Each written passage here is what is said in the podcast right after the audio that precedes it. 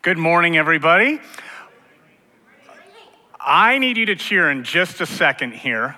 We have been a church for 75 years, and we broke a record last week. Upstairs in kids' church and in our nursery hallway, we had combined more than 200 kids 12 and under for the very first time, which is awesome.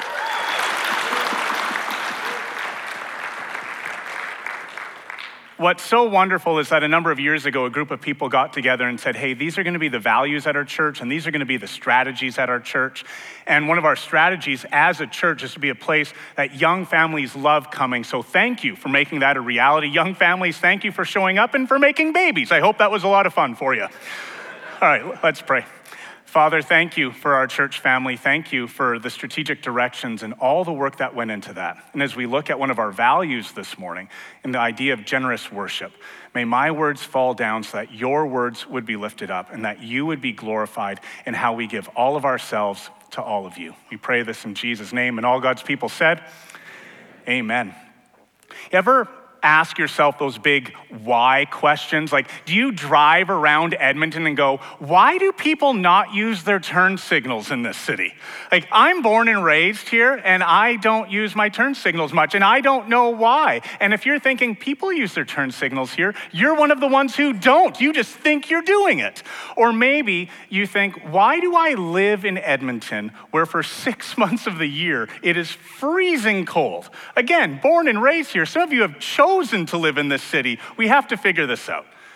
But there might be bigger why questions. God, why don't I have the job that I want? Why is it that my coworkers who aren't nearly as good at my job as I am get promoted and I'm not? Why do I keep applying for jobs? And I know that I have a good resume, and I know that I have good education, and I know that I'm a valuable player on the team, but I can't get the job that I want. Maybe there's big questions around the family. God, why can't I meet that special someone? God, why can't my partner and I have kids? God, why are my kids estranged from me and they don't want to talk to me? God, why did you take my partner so soon and leave me widowed? Thinking about generous worship.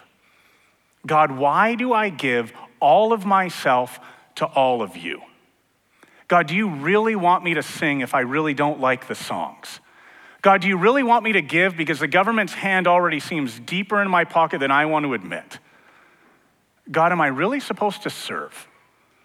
And God, I've seen spiritual practices, and I remember taking piano lessons as a kid or soccer practice as a kid, and I hated it then. Why would spiritual practices be any different? Do you ever think about how that minimum bar of, you know what, I'm already a Christian, why do I need to do anything else?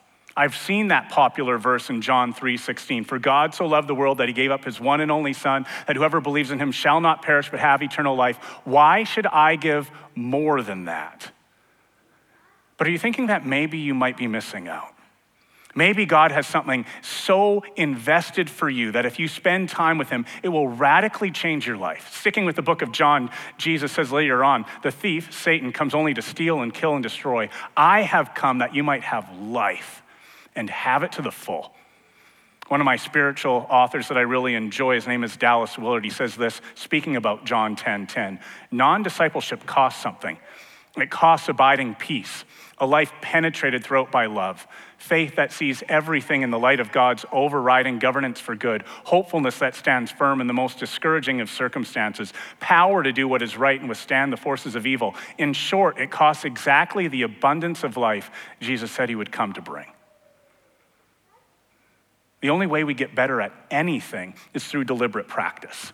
The way to become a better sales rep is more practice. The way to become a better teacher, more practice. The way to become better at medicine, more practice. The way to grow in your spiritual life is by spiritual practice. Now, we don't have one passage today. We're actually going to look at two passages. We're going to be in John chapter 5 and in Mark chapter 10. So if you want to flip there and put your finger in one place or a piece of paper, we're going to start in John chapter 5. But for the note takers in the room, it starts with this. What are you longing for? I remember being a young kid, probably like 10-ish years old, and my mom would buy me those choose your own adventure books. Did any of you read those growing up? And you would read something like this. You witness some small kids breaking into the neighbor's house, and all they leave with is a special book. Do you A, turn to page 20 and follow them on your bike. Or B, call the cops and turn to page 40. Or C, do nothing and see what happens. I love those things. And basically today we're looking at a choose your own adventure sermon. What are you most longing for? God, give me peace. God, I want wisdom and a depth of understanding. God, give me really great friendships. God, when I read Galatians 5 and I hear about this idea of the fruit of the Spirit and love and joy and peace and patience and goodness and faithfulness and gentleness and self-control, give me some of that. What are you most deeply longing for? In both John chapter 5 and in Mark chapter 10, Jesus is traveling with his disciples. And in both situations, they run into somebody who is a little bit sick. This is what we read in John chapter 5, picking up right in verse 1. After this, there was a feast for the Jews, and Jesus went up to Jerusalem. Now there is in Jerusalem by the sheep gate a pool, in Aramaic called Bethesda, which has 5 roofed colonnades. In these lay a multitude of invalids, blind, lame, paralyzed. One man was there who had been an invalid for 38 years. When Jesus saw him lying there and knew that he had already been there quite a long time, he said, "Do you want to be healed?" The sick man answered him, "Sir, I have no one to put me into the pool when the water is stirred up, and while I am going, another steps before me." Do you see what's happening there? Do you see what's taking place? So Jesus knows exactly what he's doing. They're going to Jerusalem. There's a place where a whole bunch of those who are in special needs all hang out together. And Jesus sees one person in particular. And he looks at that one person. He says, "Do you want help?" Now, if that was us, we would say, of course we want help. Heal my chronic pain. Heal my chronic fatigue. Give me immediate LASIK eye surgery. Make my body whole. But what does this individual do? The God of the universe is walking into where he's spending time and says, "Do you want to be healed?" And he just goes, "But people go in there before me." And you think, what are you doing? This man wants to heal you. Contrast that with this. Mark chapter 10, we're not at the beginning of the passage, we're actually at the very end, picking up in verse 46. Jesus and his disciples come to Jericho. And as he was leaving Jericho with his disciples in a great crowd, Bartimaeus, a blind beggar, the son of Timaeus, was sitting by the roadside. And when he heard that it was Jesus of Nazareth, he began to cry out and say, "Jesus, Son of David, have mercy on me." And many rebuked him, telling him, "Be silent."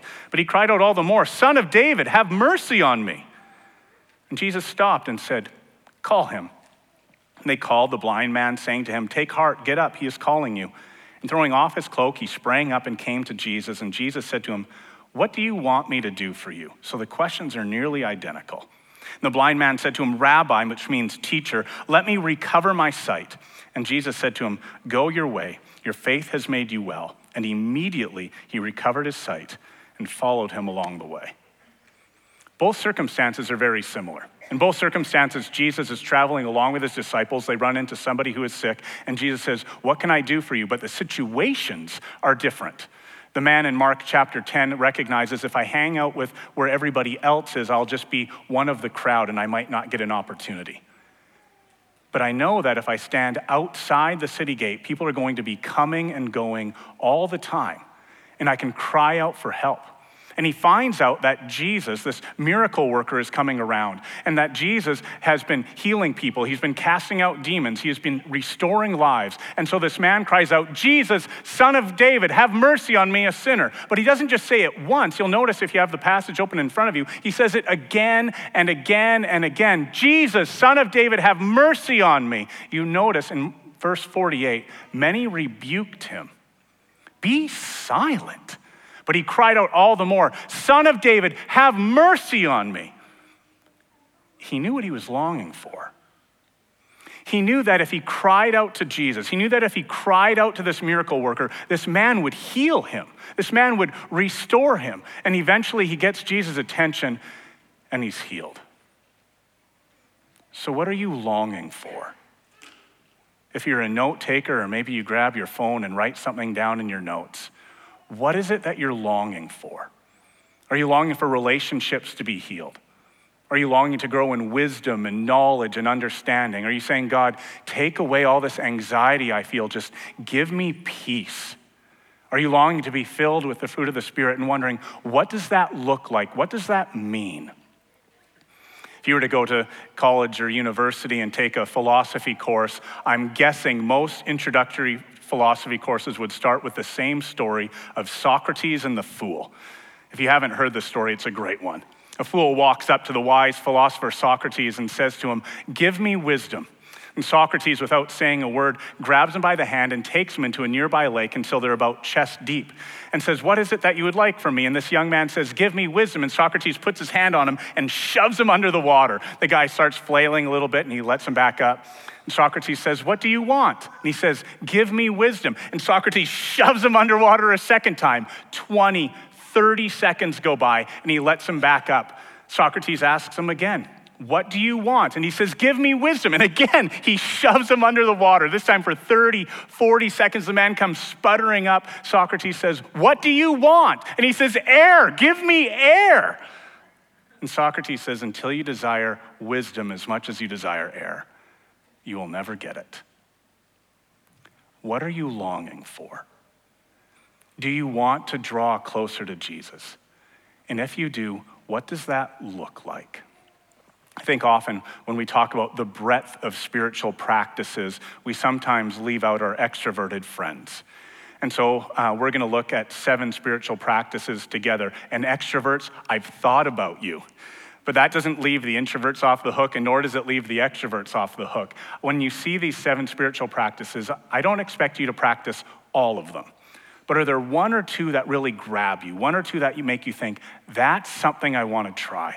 Another wonderful author who talks regularly about devotional thoughts and spiritual things, Richard Foster, writes, "The purpose of spiritual disciplines, the practices, is the total transformation of the person. They aim at replacing old destructive habits of thought with new and life-giving habits." So where did we begin? Silence and solitude. Sometimes you hear this and you might think, oh, that's just for those introverts or the contemplatives or for monks in a monastery. But my friends, it is for everyone. Think about how much noise and media we take on nearly every day. We've got media going on in the background. We're listening to Spotify. We're listening to radio. We've got Netflix going on just because it can. We've got the hockey game or the football game or HGTV taking place. And we're just inundated with all of this noise and with all of this sound, because when silence is there, we don't know if we feel comfortable. But there's something beautiful about that silence. It gives us that opportunity to think, to have God speak to us. The psalmist writes this in Psalm 62, "For God alone, my soul waits in silence. From him comes my salvation. He alone is my rock and my salvation, my fortress. I shall not be greatly shaken." Over the last few weeks, we've been advertising the Global Leadership Summit. We didn't advertise it today, but if you are interested, it is fantastic. Because we're a host church, we get about 50% off. I would certainly encourage you to come if you can. It's going to be October 19th and 20th. I was at GLS a number of years ago, and one of the speakers there talked about this idea of white space. And she said, we're so busy with work, we're so busy with family, we're so busy with special events and everything that's going on in our lives that we don't give ourselves any chance to sit back and to think. So schedule in some white space. Some time to think, some time to be quiet, some time to reflect and to study. This is a well-educated, very successful businesswoman, but she may as well have been a preacher. Do we have that time that we set aside for silence and solitude? You don't need to go to a retreat center. You might be in a car ride for more than 30 minutes and thinking, this is what I need. No radio, no podcasts, no XM stuff going on, just me and God. Kind of attached to that is this idea of fasting. I'm really proud of our church that over the last couple of years, we've taken that season heading into Easter, often referred to as Lent, as a time in which we practice these Lenten practices. And we've talked about what is that something that we can give up as a reminder of what everything that God gave up for us.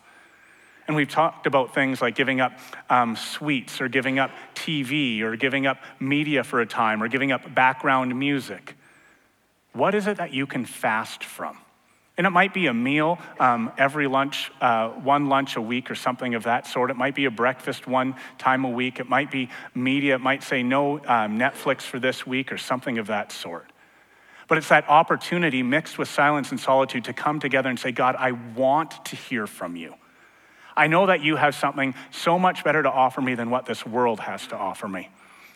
Another classic author, G.K. Chesterton, at the end of his book, Orthodoxy, he says, one of the things that I find most difficult is spending time with God. And yet when I finally get around to it and spending time with my Bible and in prayer, I realize the sweetness to the soul that it brings for me. For the experts in the room, what about community? One of my desires for us as a church, and we don't talk about this publicly, but I share it with Joel and David regularly, is that every single person who attends our church would have at least one meaningful relationship. We call them the 2 a.m. friend. Maybe your spouse is having a really difficult health situation, and at 2 a.m. you call your friend and say, I need you to come to my house and watch my kids because I got to take my spouse to the hospital. It's that person that you can call when things go really south at work that you can just connect with and say, what do I do? Can you just listen to me? Can you make me laugh? Can you be somebody that spends time with me?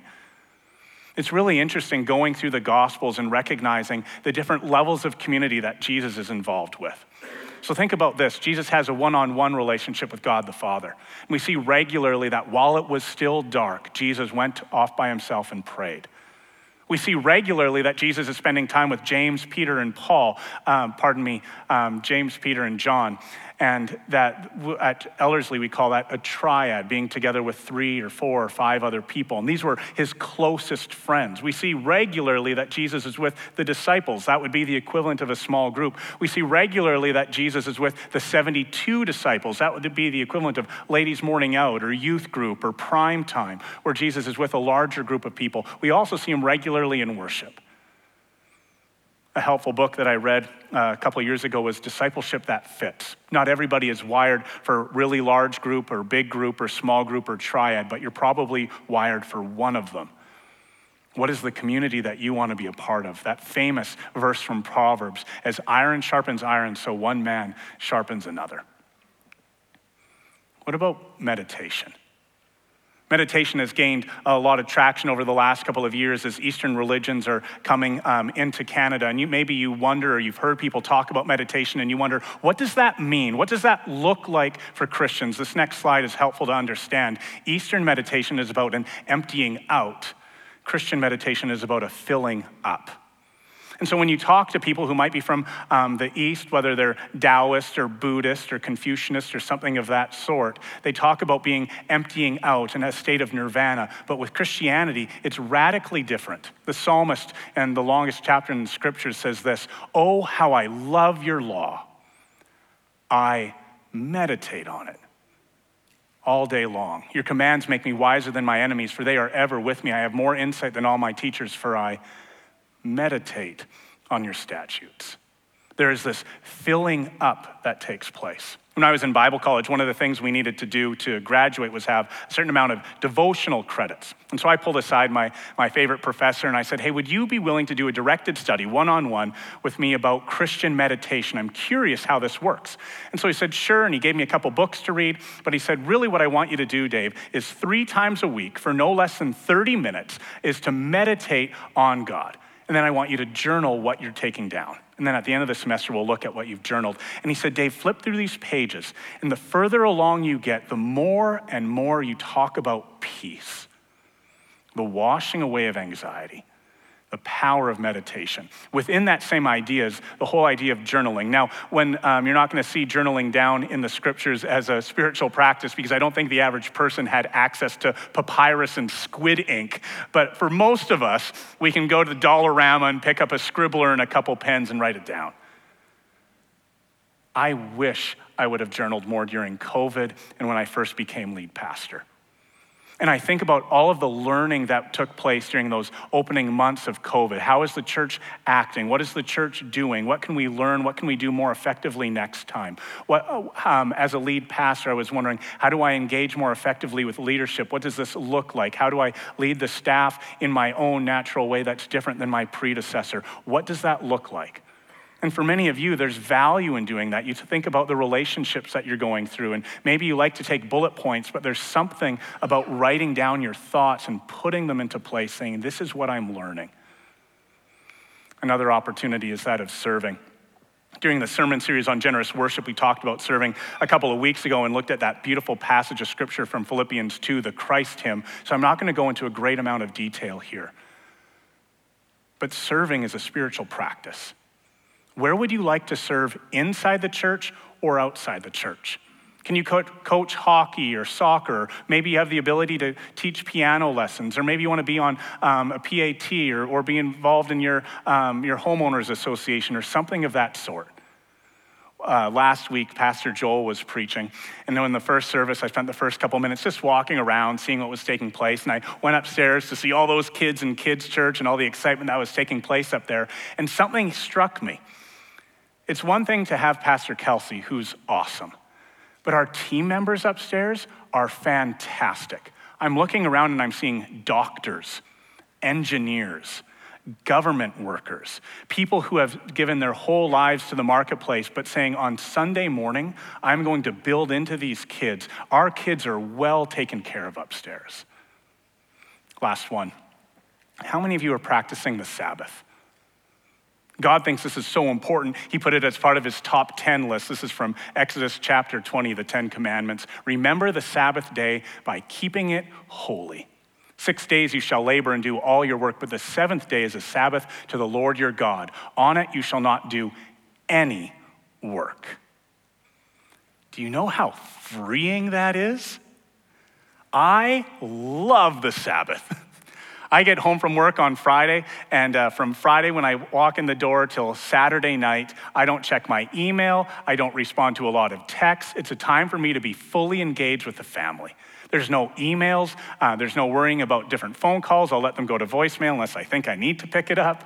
And I recognize that we can't always practice it. I realize that for teachers, there's report card season, for accountants, there's tax season, for construction workers, there's summer. I totally get it. But as a general rule, do you practice the Sabbath? This is a wonderful time to stay away from work and spend time with your friends, spend time with your family, spend time being rested and refreshed for what works best for you. One of the best definitions I ever heard of Sabbath is this: if it feels like work, don't do it. My wife loves being in the garden. I hate it. And so that's Sabbath for her. I'll take the kids to the park and you can hang out there. What is Sabbath? What is restorative? Now you might be looking at the list of the 7 different ideas that I put up on the screen and thinking there's nothing there about Bible reading and prayer. Well, that's what I want to focus on next.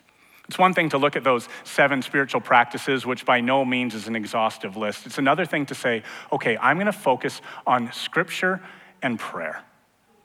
What does that look like for you? I'm going to run through a couple acronyms pretty quickly. I like them. They make sense to me. But it starts with this. Pick a time, pick a place, pick a plan. Pick a time. When are you going to spend time with God? Is it going to be first thing in the morning and your alarm goes off and you get up and that's your God time? Is it going to be at noon? I had a friend who probably still does. Every lunch hour, he goes and he sits by himself and he spends half an hour with God. That's his God time. Maybe it's right when you get home from work. Maybe it's right before you go to bed. Pick a time. And don't try to be impressed with the people who spend an hour or 2 hours a day. Start small. Start with 5-10 minutes. I'll tell you in a moment just how to do that. Pick a place. Hey, this is exactly like practicing anything, whether you're practicing a sport, practicing an instrument, practicing dance, whatever the case might be. Pick a time, pick a place. I'd become a full-time pastor. I was working in High River, and I thought, okay, being a full-time pastor, I want to have a regular God time. I'm going to do it first thing in the morning, so my alarm would go off. I'd roll out of bed. I'd walk into the living room. I'd sit in my recliner, and I would promptly fall back asleep.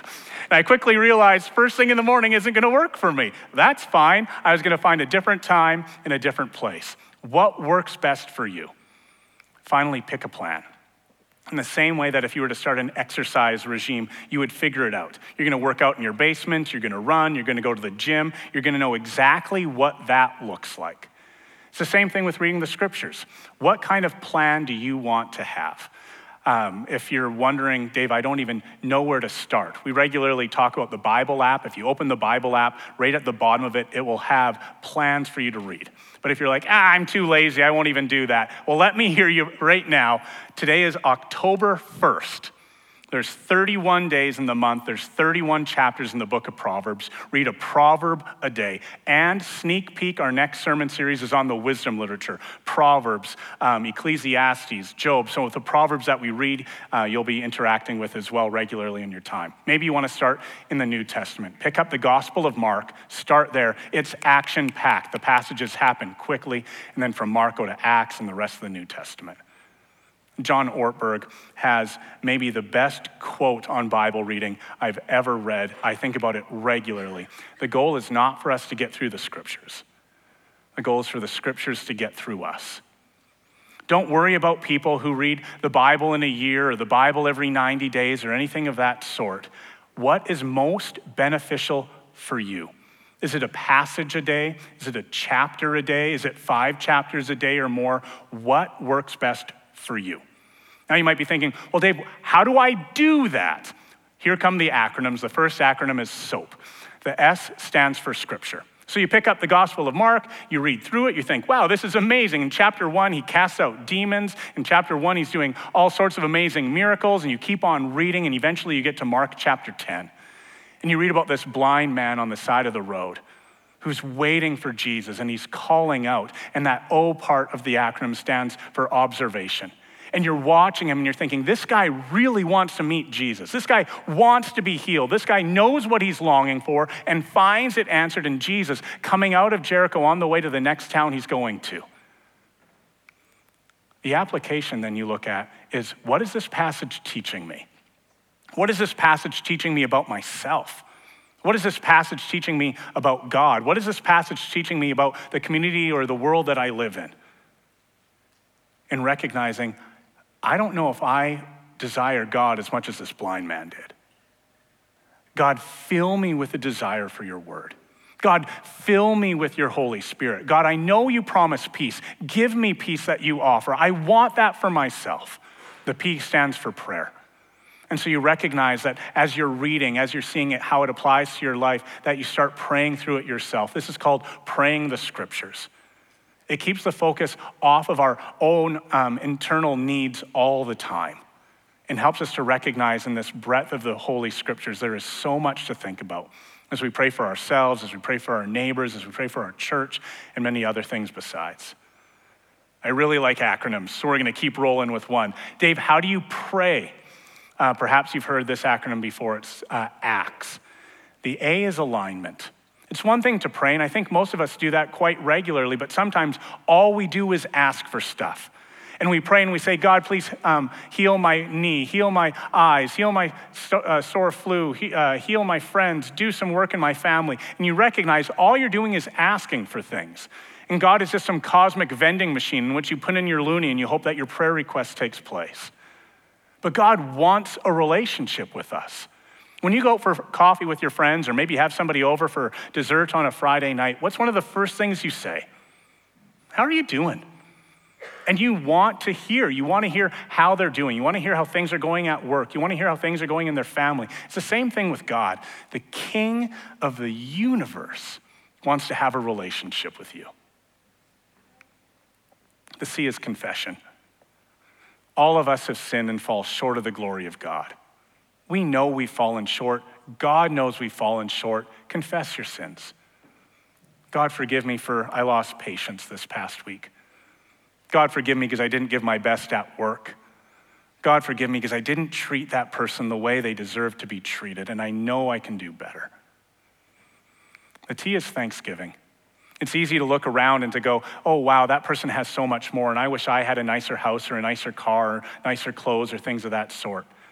But do we stop and realize how much wonderful stuff God has given us? Do we stop and realize that we have food, even with inflation prices? To the best of my knowledge, everyone in our church has a roof over their heads. We have transportation, whether we own it ourselves or whether it's public transportation. Outside of the spiritual realm, think about this. Harvard Health discovered this. In positive psychology research, gratitude is strongly and consistently associated with greater happiness. Gratitude helps people feel more positive emotions, relish good experiences, improve their health, deal with adversity, and build stronger relationships just through thanksgiving. The S is the supplication. The yes is when we bring our requests to God. God, help me to grow to be more like you. God, help me to understand or to have the wisdom for that difficult situation at work. God, this is how I want to pray for my family. God, this is what the things that I want to see you do in my life, and may it bring glory to you. I want to invite the worship team to come join me on the platform here, and the prayer team to come forward as well.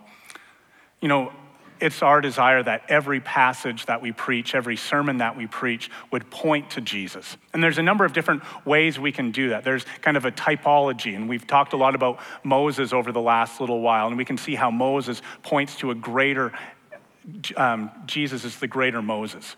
We can see how there's a promise and a fulfillment, that there's the promise of being delivered from Egypt, just like there's the greater promise of fulfillment of being delivered from sin. And you might look at a passage like this or a sermon like this and say, how does the spiritual practices point us to Jesus? Beautifully so. Because we recognize that in our deepest longings, God is saying, I am your answer.